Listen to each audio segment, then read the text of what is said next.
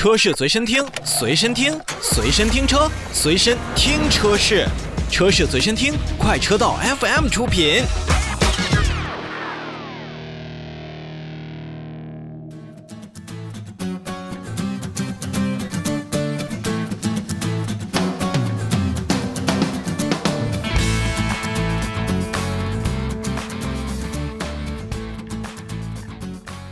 车闻天下，最后呢，我们再来看几个非常短的国际快讯。比如说，印度财政部长八月二十五日表示，印度对讨论改变汽车税率持开放的一个态度。这表明印度愿意就汽车制造商长期以来所提出的减税要求会进行一个让步或者是谈判。那么，印度对汽车的这个相应的服务或者说是商品税，目前是高达百分之二十八。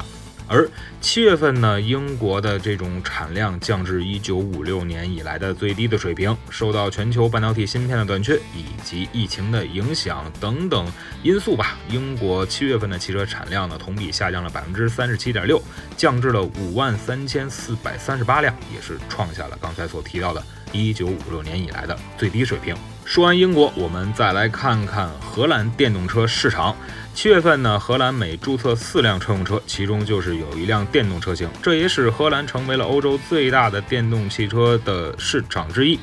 当月呢，荷兰电动车的注册量达到了六千七百零三台，同比增长了百分之十八，而电动车的市场份额高达百分之二十五。那么其中纯电出行的这样的领域份额也是达到了百分之十六。